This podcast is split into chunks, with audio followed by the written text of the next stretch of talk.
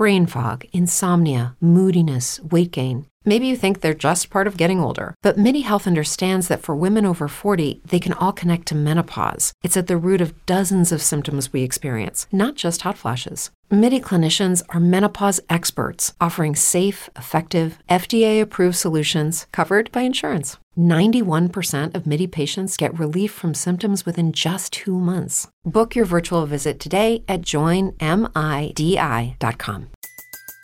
Everybody in your crew identifies as either Big Mac Burger, McNuggets, or McCrispy Sandwich, but you're the filet fish Sandwich all day. That crispy fish, that savory tartar sauce, that melty cheese, that pillowy bun. Yeah, you get it every time. And if you love the filet of fish, right now you can catch two of the classics you love for just $6. Limited time only. Price and participation may vary. Cannot be combined with any other offer. Single item at regular price. Ba da ba ba ba. Anyway, she goes to bed. I open up a box of apartments. I light up. I call myself a cognac. And I watch the 14 fists of McCluskey. What a picture. Yo, homie, that my briefcase? And start asking the right fucking questions. Ladies and gentlemen, welcome to Rum and Rant. I'm your host, Blake Howard. Thank you so much again for being a great supporter of One Heat Minute Productions on Patreon.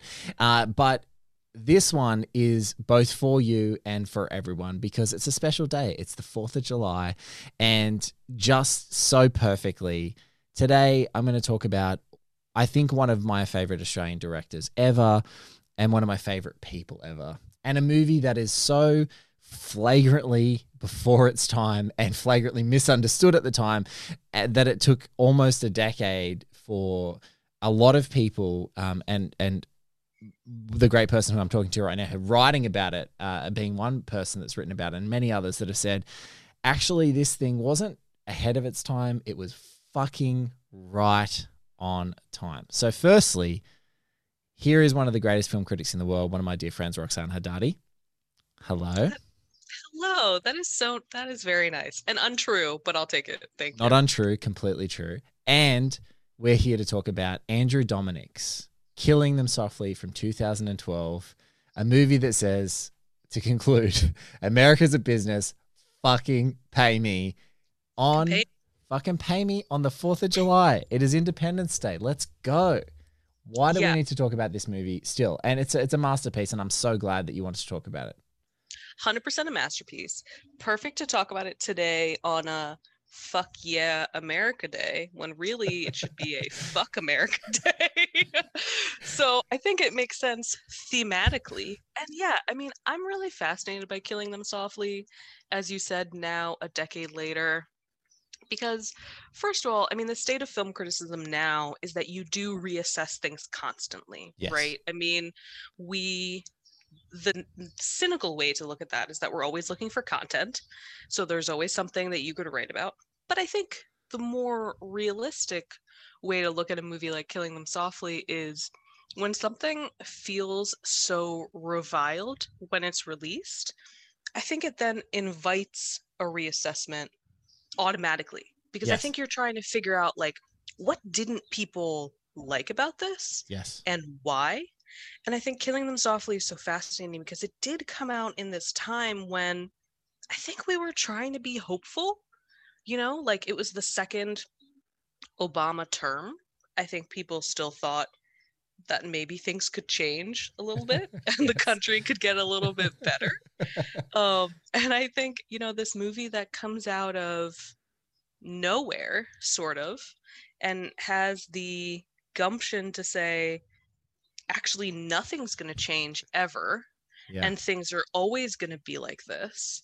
I think it, you know, it rankled people. I get, I get that initial dislike, but I think more and more now, two presidents later, and with, I will say this, with what feels like very tangible, very little tangible positive impact for like the everyman living in America. Yeah. I think killing them softly still feels incredibly resonant. And I don't want to say, you know, well, whatever, screw it. I I am not a Biden person. I wasn't, and I'm not still really. And one of the things that I think about now that we're, you know, a few months into his presidency is like how swiftly the promises that were made were not enacted, right? We don't have a higher minimum wage. We don't have Medicare for all. Student loans didn't get forgiven. So, like, all of these things that we keep telling ourselves, like, well, we'll vote the right guy in charge and Yeah. these things will change. I think that we keep convincing ourselves that this is going to happen. And when it doesn't, for some reason, we just think, like, well, maybe it'll be the next guy. It's never going to be the next guy right? Like It- it's it- not gonna be the next guy. It's No. not gonna happen. At least not as the political system that I see us being in is what we're gonna be in, right? So now to have Biden, who was Obama's VP, sort of enacting the same tenor and cadence and language, and it just feels like watching the end of Killing Them Softly again, and like listening to Obama's acceptance speech and the triumph of that and the hope of that and remembering that none of that shit happened. yeah.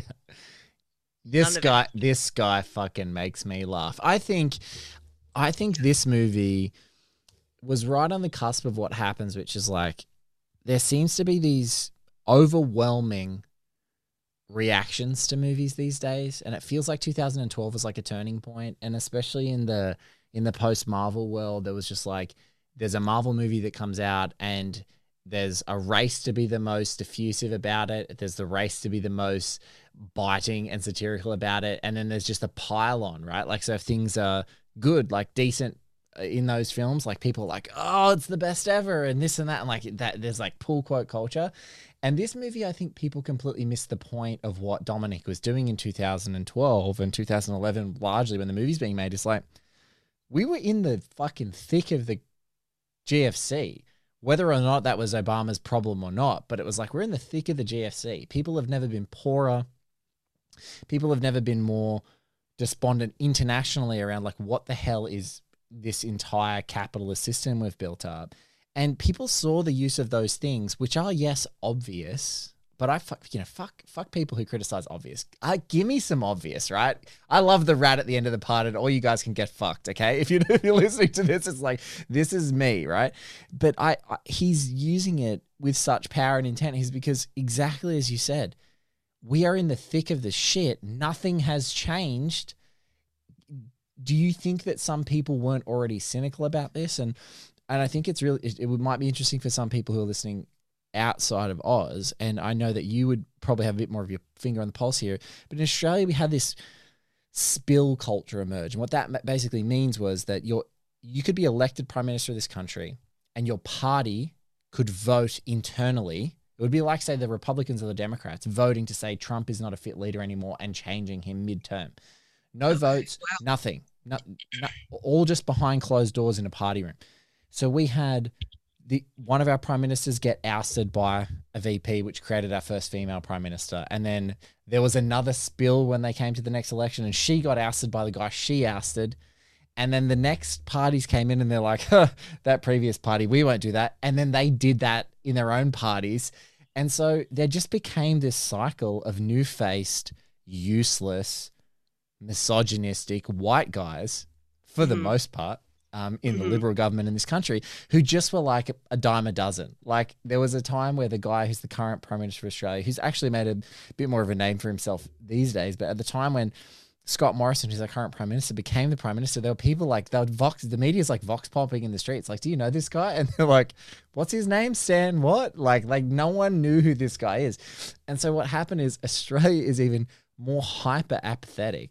Even though like our Mhm. whole country is like baying for cops. Maybe it's because we're, we're we've been colonized and we're a penal colony or whatever. But people just like want to see tanks in the streets, martial law. I think heaps of more people would be comfortable. Like we just love a cop in this country.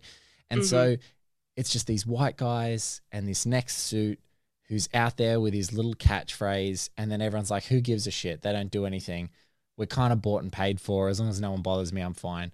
But I feel like that Andrew Dominik satire and apathy is something that like is really relatable to people like you and I in this country because it's like they just keep voting in these guys that have got questionable backgrounds and do questionable shit and we just keep keeps piling it on and nothing seems to change except wealthy people stay wealthy and the the lower especially the lower middle classes and when you move away from these like ultra ritzy places there are people living real lives like m- huge amounts of ethnicities in, that are unrepresented in our media unrepresented in our political culture. And so when you get into the working class struggle of this movie and you see that like gangsters have also got their own working class shit f- butting up against faceless corporate middlemen it's like oh isn't that a relief? Fuck you pay Yeah. me. That's what i want that's what i want to say. And he's saying it.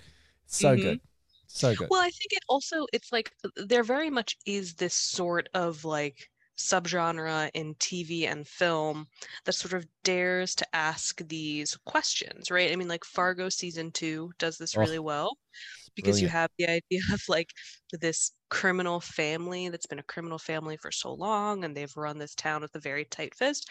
And all of a sudden there's this like criminal organization. And I love the difference between those two concepts, right? Yes. like the idea of a family and like you probably if you are under their control probably know all of them and know their personalities and how volatile some of them can be and how calculating the other people can be like any family and then you have an organization and a criminal organization is a whole other different thing Yeah. it's an office it's a it's a dress code right oh. it's it's 9 to 5 it's it's and- hr it's hr Yeah. human resources yes who yes are not a union they're employed by the company to save their Yeah. ass just Yeah, shout out, shout out to everyone who thinks HR works for you. They do not. just They so- work for the company. they work for the company Yeah. So like I love that the end of Fargo season 2 has this enforcer, right? Who Mike Milligan, right? Am I remembering this correctly? yeah i think so But yeah, so like has this enforcer who like is amazing, right? He is like the outlaw that you want to see, who Ugh. is like enacting vigilante justice, and they put him in an office, right? And so I think it's one of those things where we're seeing that happen. It's this, it's season two of The Wire, it's Hell or High Water, Ugh. it's all of these films and TV shows that dare to address, like you said, what is the working class struggle in this country and how do you see it play out in every single industry? yes Every like it doesn't mm. matter what you're doing or what your job is, it's happening. And again, to like ground this in real life and right now, we had a terrible heat wave in the Pacific Northwest this past week. A lot of people died, including a farm worker, which brought to light, which I think some people don't know because education in this country is not great, that like farm workers, agricultural workers are not protected by labor laws. So, like children as young as 12 and people as old as 70 can work in the fields, and they do. And like so much of the produce in our country is picked by migrant workers who are children and senior citizens. Yeah. Labor law does not protect them in terms of breaks or water or shelter. And the Supreme Court just decided, right, that now labor organizers, union organizers, cannot come to farms or property to to get people to join their union because that is trespassing. And you are trespassing on the private property that is owned by the farm, and the Supreme Court said that people can't do that anymore. So, like, this is what we're dealing with in this country, right? You have a complicit anti worker, anti union Supreme Court fashioned by Donald Trump and his cronies. And you have this general idea that, like, well, Americans don't need help, right? Like, we'll just do the work. Like, we don't need help. and it's just, it's this kind of mentality that is like crippling this country and hurting the average person. And again, like, what has changed? Very little. Things are actively getting worse. So, in that way, like you said, like, yes, killing them softly feels obvious, but it also feels like I watch it and I'm like, fuck yeah. yes like, Fuck thank you. Yes. Like, thank you for taking my concerns and my anger and delivering them in a film that is incredibly stylish, very beautifully shot, agreeably bleak, and has like an array of fantastic performances, right? You have Yeah. Scoot McNairy, great. Scoot's always great. Scoot's always Ben great. Ben Mendelsohn at his wettest. He is so I- wet in this movie. Like I, I, I've got like a little tale. It's like I met Andrew Dominik and Ben Mendelsohn on the publicity circuit of this movie. okay, I I, got to need ch- the story. I got, me everything. I got got to chat to them. And Andrew Dominik, he's some folks don't know, but like he's hard of hearing in one ear. So like when you're talking to him, you kind of have to be on his good side when you're talking to them. And I was talking to them just like gushing about. I'm like, this is one of the most experiential, junky movies. Like this movie is so much about perspectives and deliberate. You know, when you see Brad Pitt's Jackie, he's so like deliberate. He, you know, he he's comes in on that beautiful Johnny Cash cover. Like it's just as good as it. It's as good as it gets, right? But he's so deliberate, and then you get Scoot, and he's is the more wiry and like you know, like uh, very kind of um, a, lot, a perspective that has quite a lot of ticks. And then you like dive into Russell, into Mendo, right, into his head when he's like humming in and out of consciousness, Yes! and and I'm like, the, and I just gushed about it. I was just like, I, I I was trying to get them to explain to me, I'm like, explain to me like how how you kind of came to that approach of like really adopting character perspectives and things like that. Um, so that was a lot of fun to talk to them, and I was like, and I talked to Mendo. I'm like, how cool is it to be in this working class movie where you don't have to do a fucking accent and you get to be your true like if you've never seen Mendo talk in his accent just like at a Q&A or whatever you will never understand how fucking charming this guy is like he will charm your socks off and so to Yes. see him even at his moistest and So most soiled it's disgusting oh, he he's so like, disgusting. he's like you need like a like a some kind of detergent to cut through whatever Industrial, industrial strength power wash. Put my man through a car wash. Like that's what he needs. he's it's absolutely horrendous. But I just remember like talking to them about that. And so it was a good chat. And then I actually said to Mendo, because it was at the time The Dark Knight Rises was coming out, I just like sort of went up to him and I was like, um, Ben, just one last question. Could you understand anything that Tom Hardy was saying? And, and he goes, he just smiled at me and he goes, I'm going to let that one go through the keepers, mate. And he gave me a hug and then I left. But like, and he wasn't, surprisingly, he was not as soiled as his character. But Oh, um, that's good. That was good. But like that's what I really got from Dominik. Like when I first saw this movie, much in the same way when I saw Cuarón's um, Children of Men, I was just like, there are two guys here who like a lot of people gush about, oh, this guy's doing a Kubrick thing or this guy's doing a Kubrick thing. And I'm like, you know what?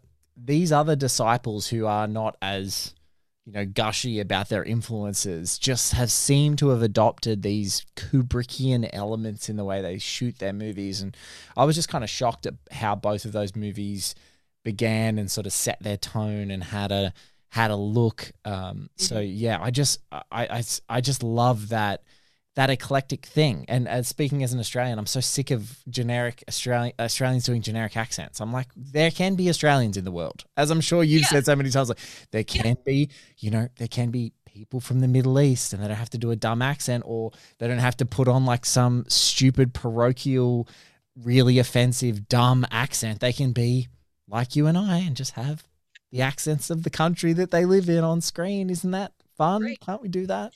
And like nobody what i love too about the movie is that like i don't think anybody even raises a point about it right? Nobody's like what's this australian guy doing in this generic american town?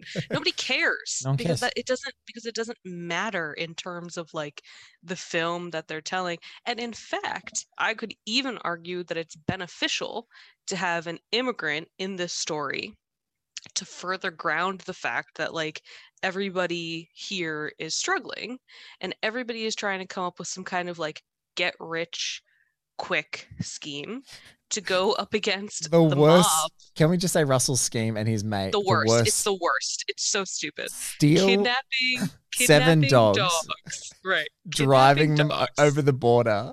Yes. It's lunacy. It's incredibly dumb. It's like a worse version of the seven psychopaths scheme, which is also about kidnapping dogs and like ransoming them for money. So like just a Ah. very dumb, a very Really dumb. dumb setup. Yeah. Really dumb. But yeah, but like so you have Mendo and you have Scoot and they're just playing these average guys who are just trying to figure out how to get ahead. And something that I love about that characterization is obviously, like you said, like Russell, Ben Mendelsohn is just sort of this like junkie, sort of floating from scheme to scheme. Yeah. He doesn't care about anything. I would think he probably is the character in this movie who like cares least about what happens to him, I think. Whereas you have Scoot, and Scoot's character is so desperate to not go back to prison. Yeah. But he also doesn't know what to do with the limitations he's been given. And so I love that scene where he's talking to Squirrel, right? He's talking to the guy that is coming up with this idea that they should rob Ray Liotta's poker game. And he says, like, you know, I can't get a job because I can't I can't afford a car but my parole officer just tells me to like get a job and take the bus but what job is there that i could take the bus for two hours to get there that would be worth my time And so it's like you're going up against all of these obstacles that we see in this country and in so many countries in terms of like how can you be like a working class person with dignity right? Like how can you best use your time? And the suggestion is always like we'll take public transportation. Cool. Public transportation is great. It also takes forever. And if we're talking about like is it worth you going to a job that maybe pays you seven dollars an hour for a couple of hours when you have to commute a couple of hours each way so like all of these questions about like how and do it costs you seven and it costs you seven dollars each way. So you're Right, going like, there for how like do you live Yeah. yeah. yeah so i love that scoot has this you know mini speech where he tells squirrel like it's getting cold i might just go back to prison because prison will take better care of me than i can take care of myself on the outside and there's something about that that is both incredibly depressing and very familiar if you've ever seen like the Shawshank Redemption, right? Yeah. You have like the reality also of this country is that like if you spent the majority of your life in prison and the prison system here sucks, obviously, run by private corporations who don't give a shit about anything but the bottom line. But if you have been housed and fed and then you're let out into a society that doesn't want to help house and feed you, of course going back to prison would be a valid option. it's it's no it's if we're talking we started out talking about negotiating. Yeah. That is the option. Like it's like Yeah. what do I do? I can't get a job that's going to feed and clothe me. And you know, even in places like Sydney, um, in the suburb that I live in, like my old there was a, an old job that I had where I could catch a bus to get to this place, and the bus was an hour and forty five minutes Mhm. each way if I made the times right and there wasn't much traffic. Or Hmm. the option is to drive 40 minutes, or the option is to drive 15 minutes to a train and then catch a train that takes 35 to 40 minutes. And you're like, if anyone has the choice, they're going to say, I want the time to be with my family. And so, like, Yeah. and this is the other thing someone's in prison, they've got a family. Like, what are you going to do? Where are you going to live? And I think this movie is in touch with that on on on on a level that you know it's funny and like a little gangster picture but they're in it and one thing that i want to talk about too is ray liotta plays um marky trattman a tragic character truly so tragic tragic. It actually makes me really sad. it- Yeah. completely sad. What is so sad about the character is that his friends basically let him steal from them and let Yeah. him get away with it because it's like, huh, he outsmarted us. You know, fool me once, shame He on got me. Got one on us. He got one on us. We Got all one on liked us. him. We like him, Right.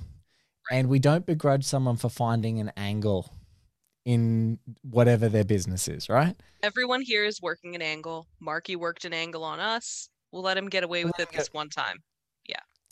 And what's so deeply tragic is that, like, uh, this is what's so great about Jackie. He's like, it doesn't matter that he didn't do it. It matters that the angle's still there. Yeah. And and all these guys when they are being robbed, and that's another brilliant touch for Mendo not saying a thing in their little robbery because obviously it would be the biggest dead giveaway. It's just such a good touch to use it, have a completely silent guy in there. So it's kind of classic, but also got a beautiful little twist.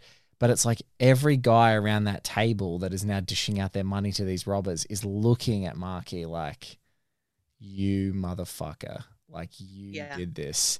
And even if he didn't, and even if they can later come to that, it's like, it's it's just like everyone's got to work the angle. And you know what? It doesn't matter if you didn't do this fuck up, but eventually it's coming round. Like, if you're going to work the angle on the people that are close to you, it's going to come round. And so, even when prison doesn't get you, like the protections of your community that are all working these angles, if you step on the wrong side of it, they're not going to get you either. And who and the cops aren't there to protect him.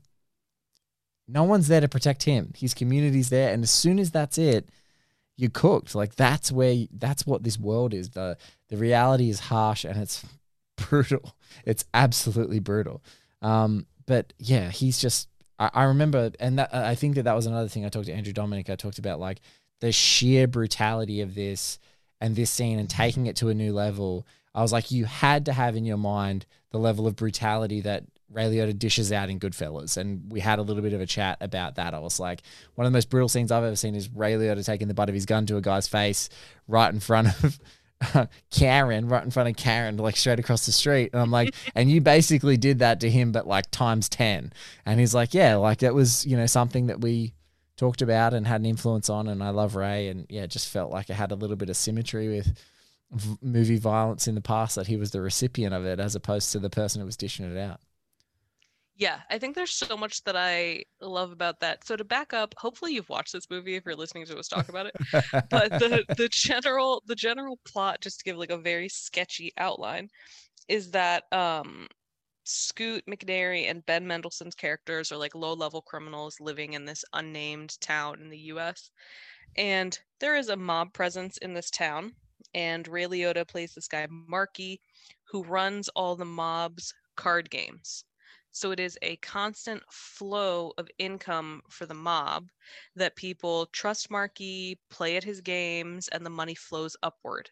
So one time a few years ago, as Blake just explained, Marky ripped off the game. Everybody forgave him because Marky's great. We love Marky. Ray Liotta's piercing blue eyes, like etc. And then Scoot and Ben's characters come up with this idea that they're going to rob the card game. And naturally, everybody will think that it's Marky. And so when they pull this off, is when the mob then gets involved. And Richard Jenkins, who is the middleman between the mob and the criminals and this town, calls in Brad's Pitt, Brad Pitt's assassin character, Jackie.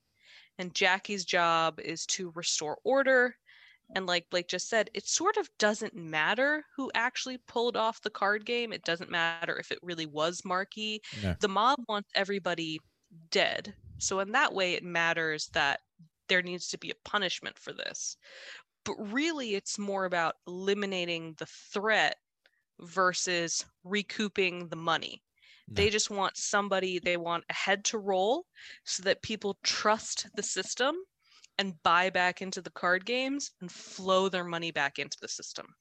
So, very much a stand in for the American economy yeah. and the recession, and the idea that somebody, quote unquote, somebody needed to be punished for the recession so that Americans could then trust in the system, buy houses again, spend money again, flow their money into the system again. And throughout the movie, because this is set in 2008, you do hear people on the radio listening to news coverage about the recession from Bush, from Obama, who was on the campaign trail. And you get sort of these snatches of commentary about what America is going to do to make things better. So all of those things are sort of speaking to each other in this portrait of a small town gangster scene that has echoes of a larger America. So amidst all that, I think what Dominik was doing and what Blake has talked about is like he's trying to make things as brutal as possible to prove a point. And when I was writing my essay about this for the uh, Oscilloscope Labs blog Musings, I found this interview that Dominik did with the New York Times uh, when the movie came out. And forgive me if you know this already, Blake. But his quote was You see fight scenes a lot in movies, but you don't see people systematically beating somebody else. The idea was just to make it really, really ugly. And in terms of how they pulled it off with like sound design, so they used a squeegee across a windshield to make the sound of his body like sliding across the car as they beat the shit out of him. And they also used flash bulbs as they were throwing the punches so that you have that sort of like sparkly sound effect when they're beating the shit out of him. So I appreciated how much care went into this scene of him just being brutalized. Brutalized, yeah. Brutalized. And then later on, again, we get a lot of care put into the scene where Brad Pitt murders him. Because you do have the very slowed down scene, and we follow the bullet from Brad Pitt's gun going into the car, killing Marky. We see the glass shattering right in very slow motion. And so, again, we're getting a lot of these like really beautiful, artistic, aesthetic touches to a story that is fundamentally super ugly. And if like if that dichotomy is like your jam then you'll very much be down for it which both of us were. Um but, but it's super it's super intentional right? To sort of make this both really ugly and really beautiful. And like you said be shifting perspectives all the time all the time to figure out like how do the people on the ground like how do scoot and ben's characters view the mob infrastructure that they're pulling off and then how do you have the mob infrastructure view these people and i think we do get both sides of that conversation right and then you have and we have the the tweak, right? We have the middle ground because this is what I was going to say. It's like a contractor and a freelancer almost having a Yeah. conversation when you see Jackie's assassin talking to James Gandolfini's Mickey, another assassin, who end up having this like talking shop where they're both their both their approaches are laid bare to us, right? So you get these weird Mhm. things and and Jackie's so straight down the line. He's like, "Can you just stop making a mess? Like this is just more mess, more complication." And and Mickey's almost like, "This is a work perk. What are you talking about? I can do whatever I want." And so it's this weird thing of like different. It is such a different work life. Uh, you know, your kind of like working integrity ethos, but spelled out. You know, these are the kind of conversations I've had in a corporate environment, but it's like but it's not it's it's not about having prostitutes in your hotel room and getting completely drunk but Right. but it's all the same shit it's all the same and shit it's all it's all based on their names right Yeah, so yeah. like jackie recommends gandolfini to come in because we only we have sam Shepard we have sam shepard for a second. Yes. Play an assassin who then like dies and is wiped off the board.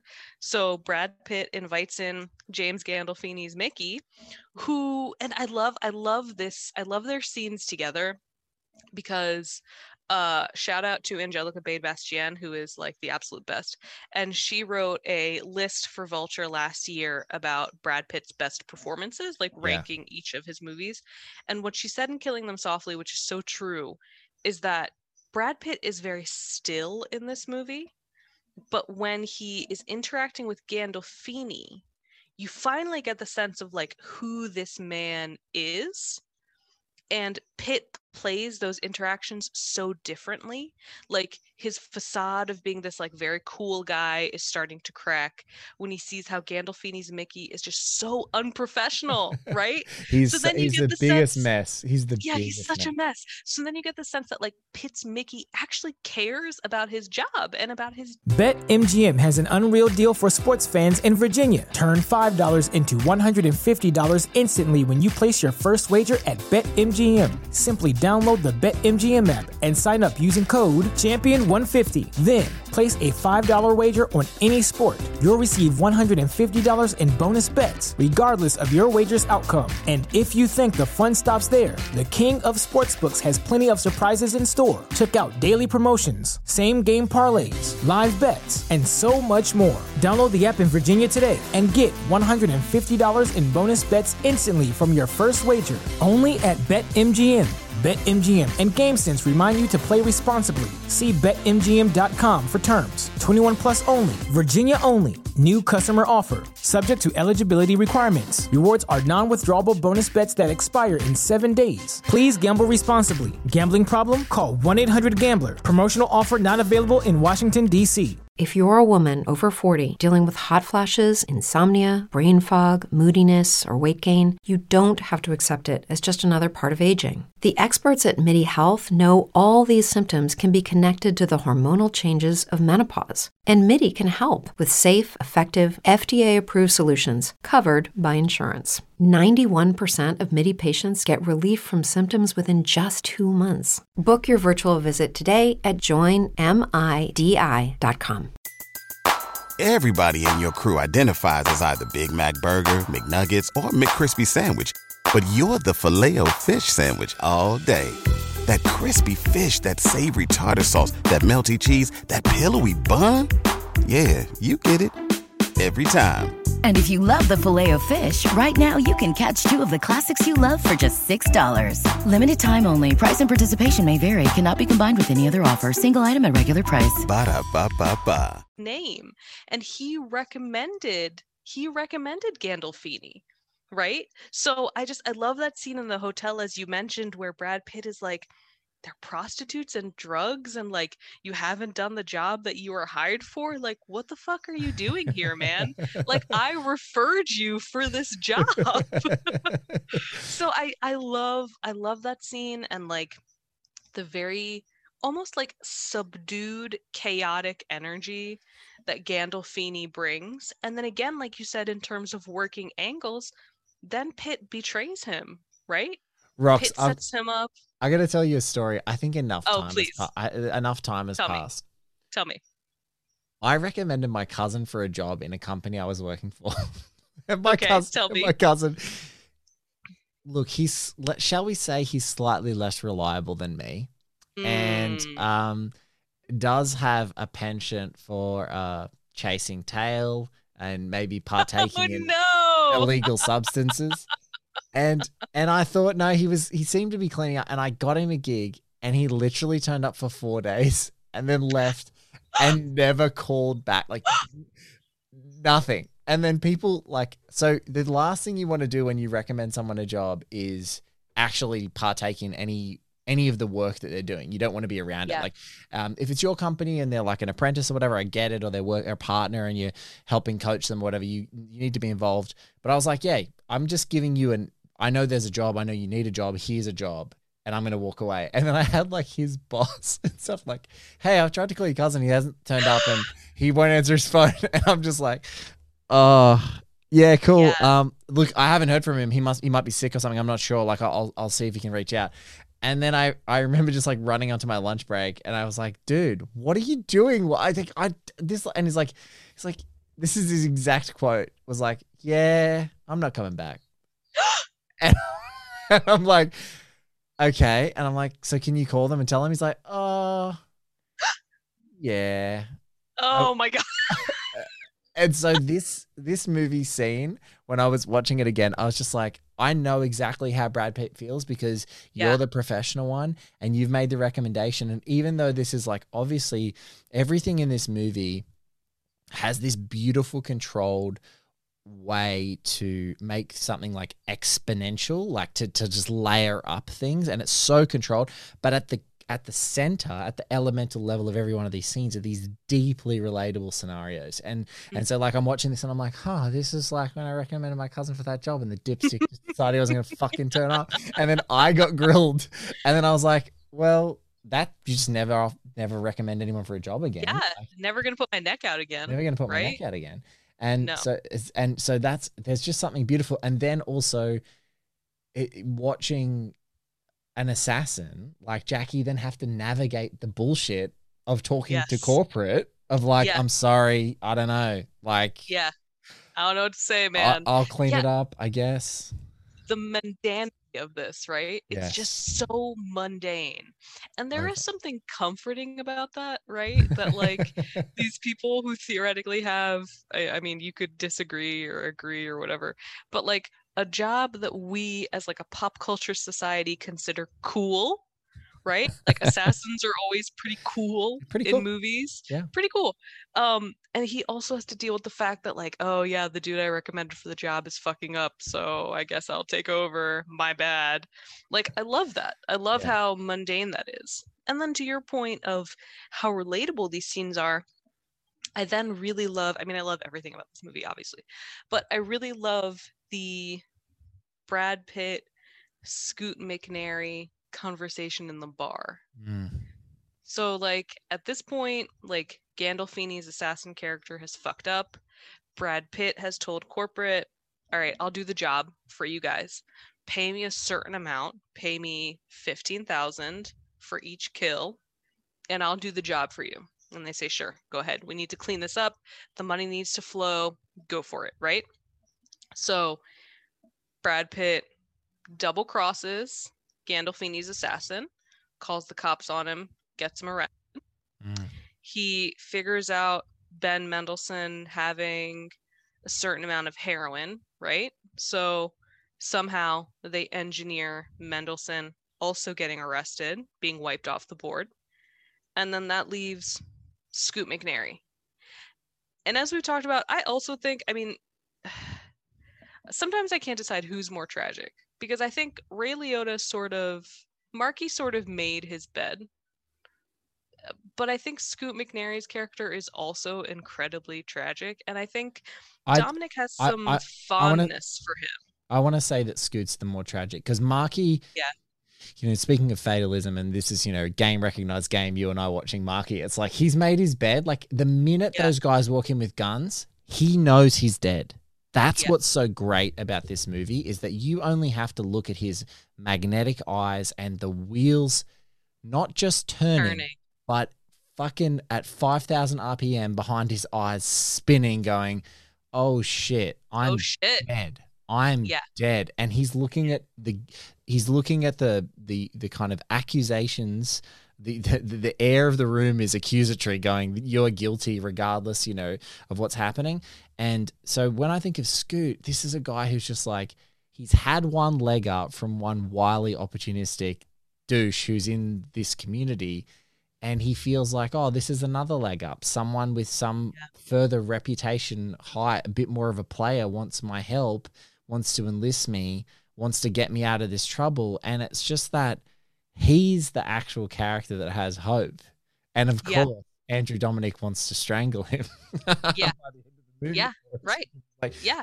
Yeah. Yeah. I mean, his opening scene when he's like walking through that tunnel. So the opening of this movie is a banger, right? oh, Because you have Scoot walking through looks like a tunnel in like an abandoned factory or like outside of an abandoned factory um with snatches of one of Obama's speeches playing and then he ends up in front of a flapping American flag I think either it's an American flag or it is a billboard with Obama on one side and McCain on the other, I think. Either way, it's a very like America background um in front of Scoot who just cannot catch a break No. whatsoever. No. And so, you know, when Scoot ends up being one of the only players left on the board, Brad Pitt moves through him to get to Squirrel, which is the guy who thought of the scheme to begin with. But they have this conversation in this bar in which Brad Pitt basically asks him like, "Do you actually think that you're made out for this kind of life?" And it is so direct and accusatory and also really petty. And I love how petty Jackie is as a character, right? Because he's basically telling Scoot that he doesn't have what it takes. him Right? having the conversation with you is like, do you, like, uh, that's the thing. Jackie is like nakedly candid. I love Yeah. candor like that. Like, do Yeah. you even know what you're doing? Like, you don't even. Um, there's like stupid old corporate language that to describe this, but I like it, which is like, in a lot of corporate landscapes, there are sheep who follow leaders who are good, and if you have a good leader, you can kind of be protected. But most people are foxes, like they'll just cut your throat because they're individualistic. And then Mhm. there's another animal that occupies the corporate landscape, which is a donkey who doesn't even know that there are any other fucking animals around. And it's like, no. and it's like, whatever you do, don't be a donkey. And if you're a Yeah. fox, if you're a fox, you just have to know the game that you're playing because you're not. There's not going to be people to protect you. It's a very individualistic thing. Or if there's a really regimented, authoritarian sort of leader process, like they might have a little gaggle of foxes, if you like, that are just out there being feral, cutting each other's throats to get results. It's just Mhm. like don't be a donkey, and that I I genuinely feel that like animalistic, like predatory energy there with Jackie. It's like a lion is walking up and having a chat at a bar with a gazelle, and it's like, what Yeah. the fuck are you even doing here? Like, yeah. I can smell that you're gonna get eaten, and you don't know. Like, you don't know that I'm a predator. And so I feel like that energy's there. So it, it just that's for me is just as soon as he sidles up to him, he just like takes his scent, and it's like you're de- what are you even doing here? Like you're so vulnerable. Um, Who let you in? Who allowed you in? did someone and check this guy's ID before right like what is happening here and the other thing is just that like i mean i as you know i adore brad pitt in like Mm. pretty much every way like whatever i can't talk about it it makes me too flustered but i feel like he i feel like dominik has gotten the best Oh, yeah. performances from him Mm, save for like ad astra and fight club mm. just because it feels like what he is doing here as Jackie is so similar to what he does as Jesse James when facing off against Casey Affleck, Yeah. right? Because Casey Affleck also in the assassination of Jesse James is playing this character who is sort of like enthralled by Jesse James but also covets like the fame and attention that he has and Brad Pitt's character, Brad Pitt's performance at first feels like swatting a fly off of like a lion. Like who the Mm. fuck are you? Like I don't have to take you seriously. Like what what are you doing here? I love that Brad Pitt performance with Casey Affleck because, and it's just this is Dominik's great way of like manipulating perspectives because he's idolizes him, and you feel like you're gonna walk up to this Western matinee idol, and he's like, oh no, look, he's all crude and shit, and you're like, yeah. and you're like, Yeah. you're gross. Yes. eh, Yes. and- so hot, but very oh, gross. Incredibly very hot. hot. It's Incredibly hot. Yeah. And I, I, you know, I like smoking in movies, and so when he's got a cigarette in his mouth as Jackie driving that car, listening to Johnny Cash, look, I'm, I'm there. I'm right there with you, hun. I'm right there Yeah. with you. It's, it's yeah. like, I, yeah. Yeah. I don't it- know if you I don't know if you ever watched Justified, but there's a moment in Justified when this character Tim Gutterson says, "I love this shit. This shit makes me hard." And that's how I feel. I'm like if I were to have the required tools down there, that's what Yeah, would be happening. I feel you. I feel you. right now. But it's, Yeah. but yeah, no, Dominik and Brad Pitt. I think that, I, I, I, I love that they love working together and love playing. They love playing archetypal characters and inverting them in some way. And like so, the cool, strong, silent type assassin is like the master negotiator in this movie, and then the, mm-hmm. the the the Western icon is just a complete creep and a complete Yeah. vindictive and like lowly, insecure shitbag. And I think I think Brad Pitt, like when he sees those characters on paper and the way they materialize in these screenplays, he's like, yes, like that is exactly what I, I'm on the same wavelength as you um, for that whole thing. But I mean, look at the, the cast. This cast though, Pitt, McNairy, Mendo, Gandolfini, Richard Jenkins, Liotta, Sam Shepard for ten seconds. Like Right. it rips. It rips. Yeah, it's so good. And it's such a like inversion like Jesse James is. Such an inversion of what you expect from these like quote unquote careers. Yes. Because it is very interesting to me how much Jackie is like, well, this is a job and I'll just like do the job. Right. And also what I love is that the title of this movie, Killing Them Softly, is how Jackie thinks that he works. So he explains, you know, yeah. that what he brings to the table is that when he takes out his victims, he kills them softly. I like And to kill I- him softly. He doesn't at all. So again, it's just, it's like what lies do you tell yourself to like build out your mythos, right? Like what li- here here's the better question. What lies do you tell yourself about your job to make you accept whatever ethical compromises are part of that job? Yeah. right? So I think Jackie has convinced himself, like, well, I, you know, I killed these people softly, and like they have to die, but like I'm not an asshole about it. But he 100% is an asshole about it. And I think again, he doesn't even he doesn't even like someone being a hot messy bitch before No. they kill someone. He's no, like, no, he's I like can't handle it. disgusted by it. Right, he's disgusted by it. so I think it's also very, you know, and this is not like super obvious, but I think it's also a commentary on like what compromises do you have to make as an employee to Mm. do the job? Like, what do you have to convince yourself that you're doing to do the job? Rox, it's what do you say when you're at a bar when someone asks you what your job is? Oh God, yeah, that's exactly what that is. that that shit. Because in this Yeah. little community, it's what it is. And what starts out, you're like, oh, I work here, I do this. And Right. um and then it's like, fuck, what am I gonna say? right. Yeah. What am I gonna What, say? how do I how do I spin this? Am I am I a writer? Am I Yeah. A critic? Like, what am I? And part of that is because I think some of us like underestimate what people will think that is. Yeah. And I also think some of that is just like the constant editing you do in your head about yourself and like what your self reflection is And who your audience is.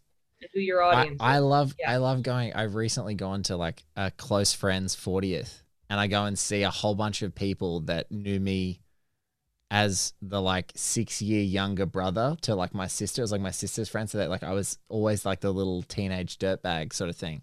And then like asked me what I was, do- you know, what I'm doing. And I would just say, oh yeah, I work in comms. Like I don't say pod, I don't say podcast. I don't say Yeah. writer. Like it's just the shorthand is comms. And then recently when I've been studying, it's like I'd say, oh, I'm back at study.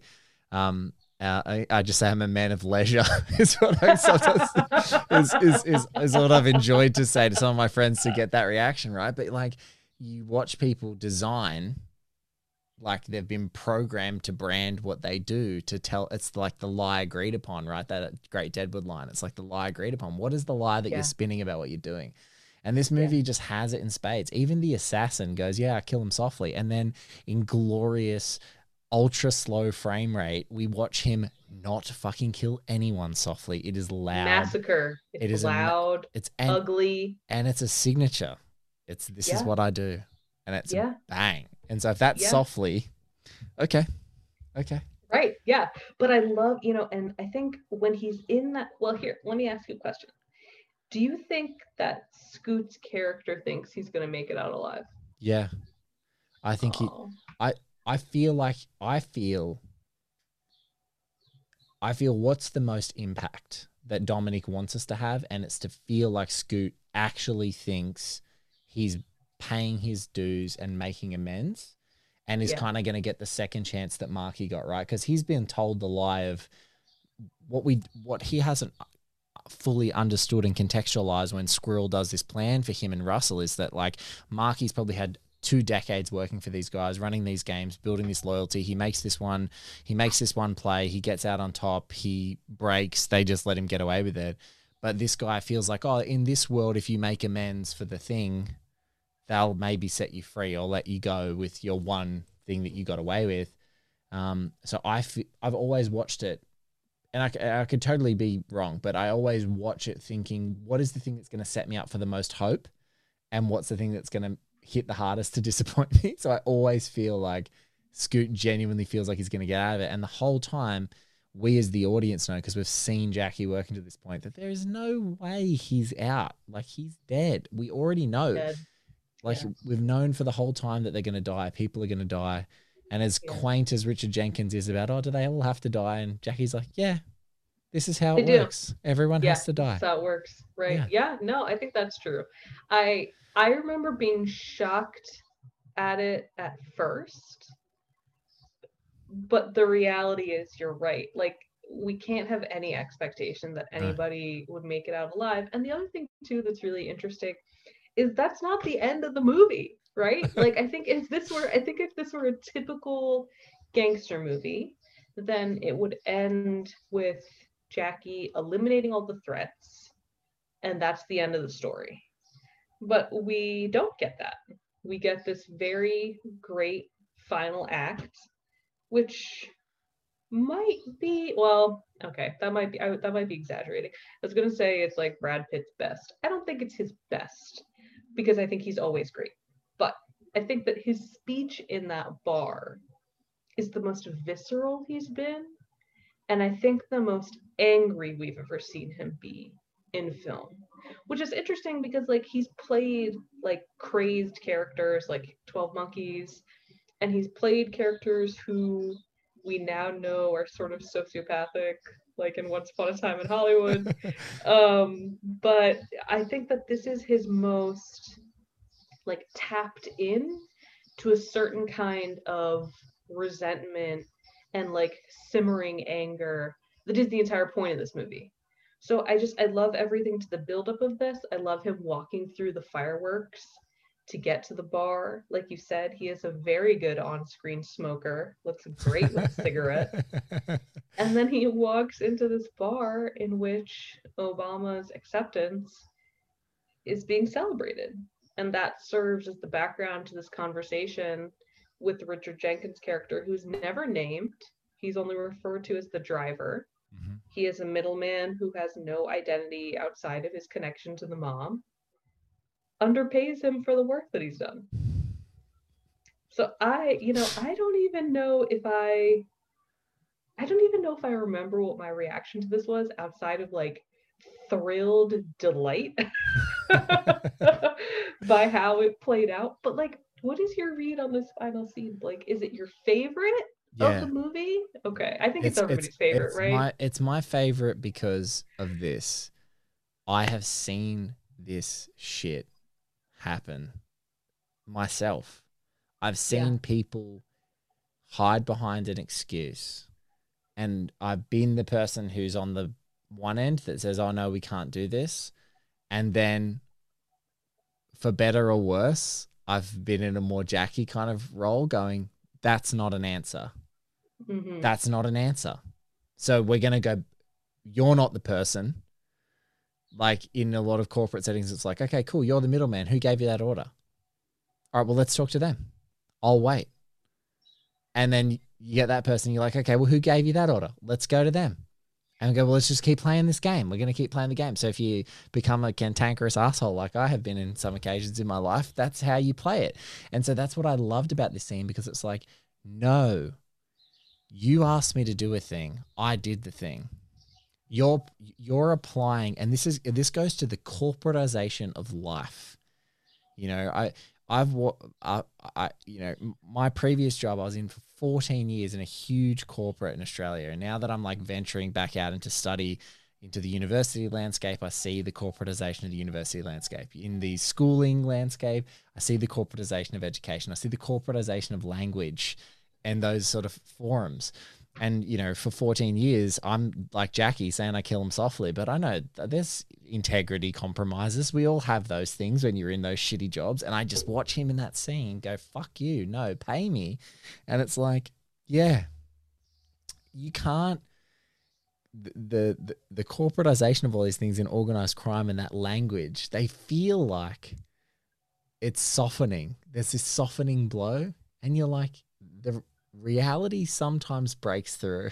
And I love when reality breaks through. I love reality break. No, you're not going to talk me out of this. You're not going to corporate ba- bandage it.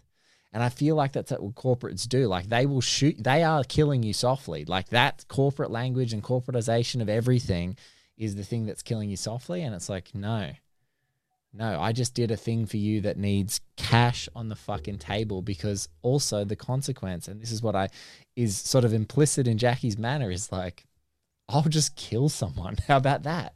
How about right. I go really freelance here and I'll just right. kill you and right. then I'll find who your bosses are and I'll kill them. Yeah. Yeah, And- and I, I- love I, I- love that threat. I love the implied nature of this entire exchange. And I agree, genuinely deliberate, ferocious Brad Pitt, a rare thing. hmm And he's super controlled. Yeah, Like, don't Super- it's make all in me the laugh. eyes. Don't yeah, make it's me laugh. all in the eyes, and I think, and I think this is what you know, critics at the time did not like.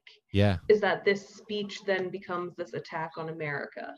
And for a film that has so so what I was always confused about with that criticism is that as we discussed like the background of practically every scene is a commentary on America. Yeah. Because you have all of these snippets of like how the government was going to address the recession and what the bailouts were.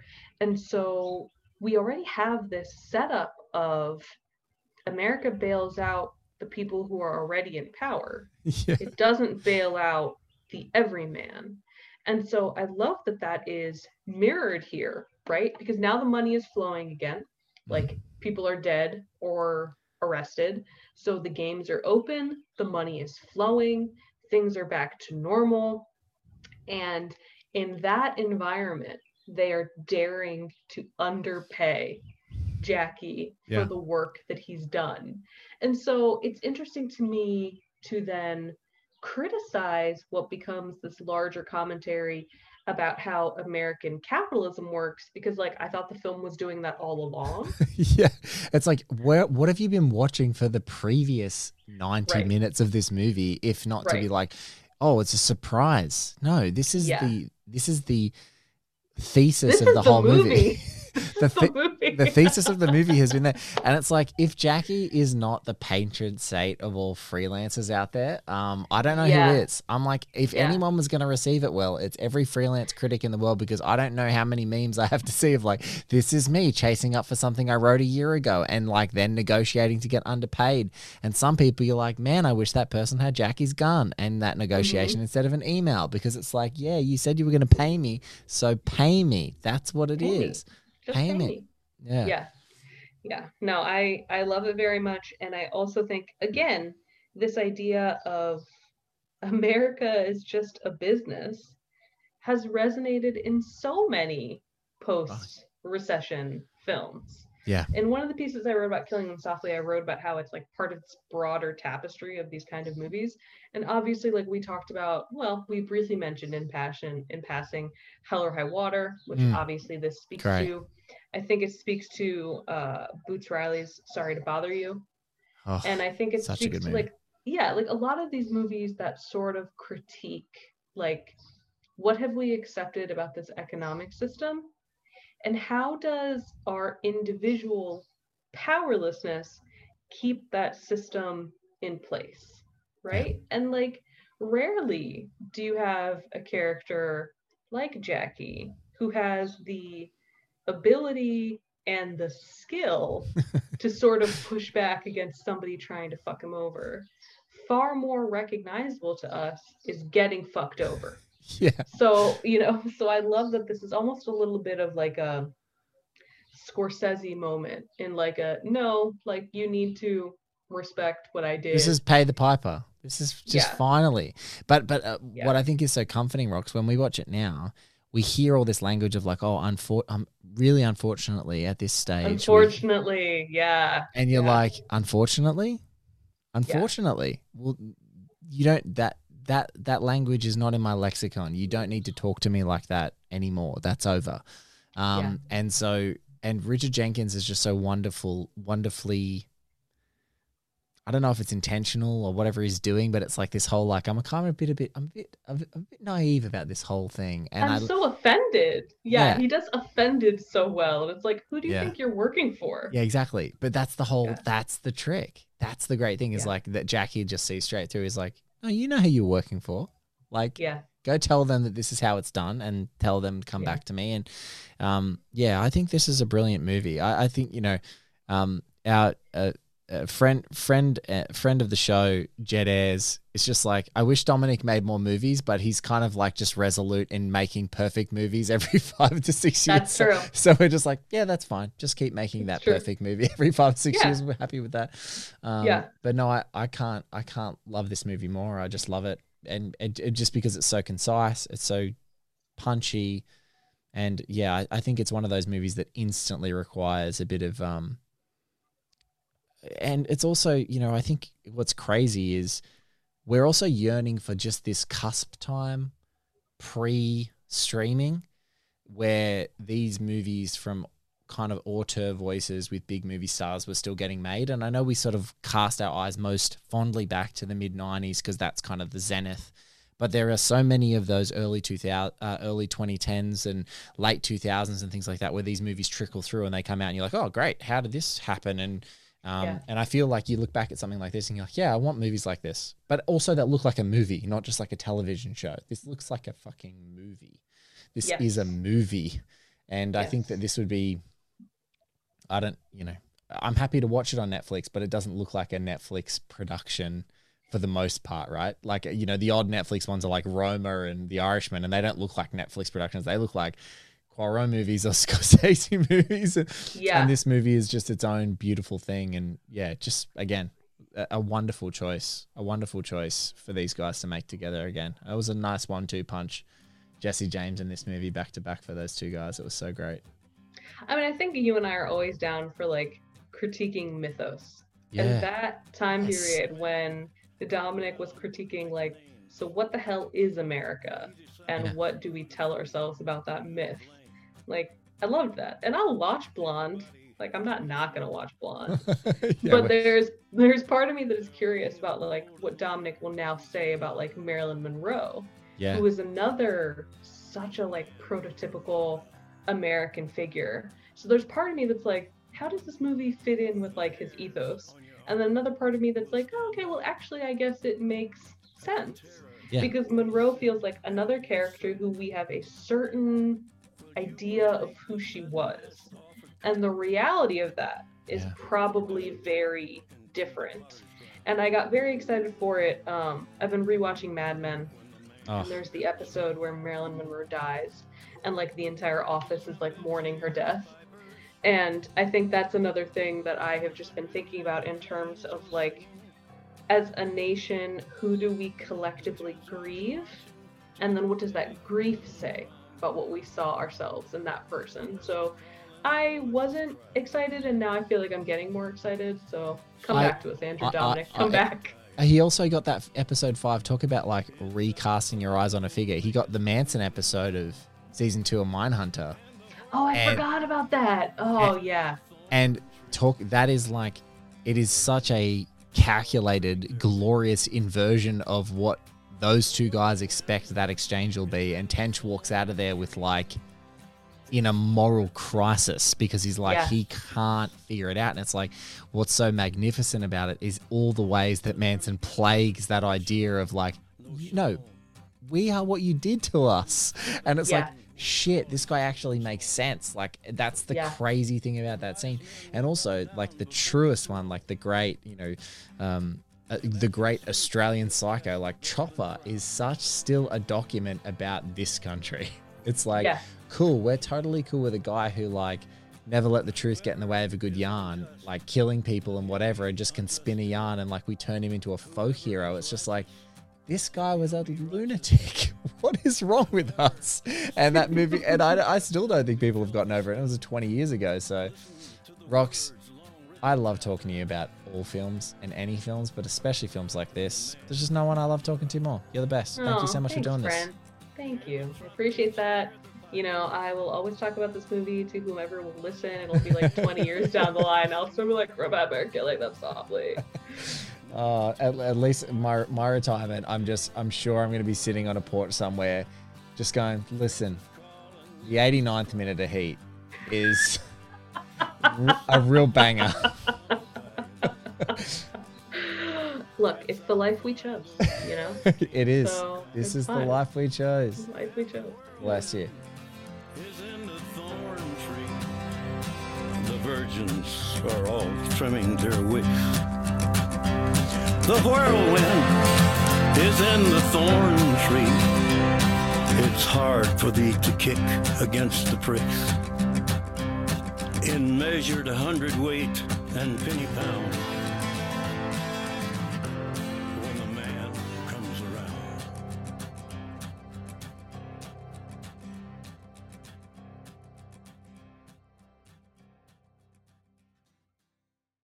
If you're a woman over 40 dealing with hot flashes, insomnia, brain fog, moodiness, or weight gain, you don't have to accept it as just another part of aging. The experts at MIDI Health know all these symptoms can be connected to the hormonal changes of menopause. And MIDI can help with safe, effective, FDA approved solutions covered by insurance. 91% of MIDI patients get relief from symptoms within just two months. Book your virtual visit today at joinmidi.com.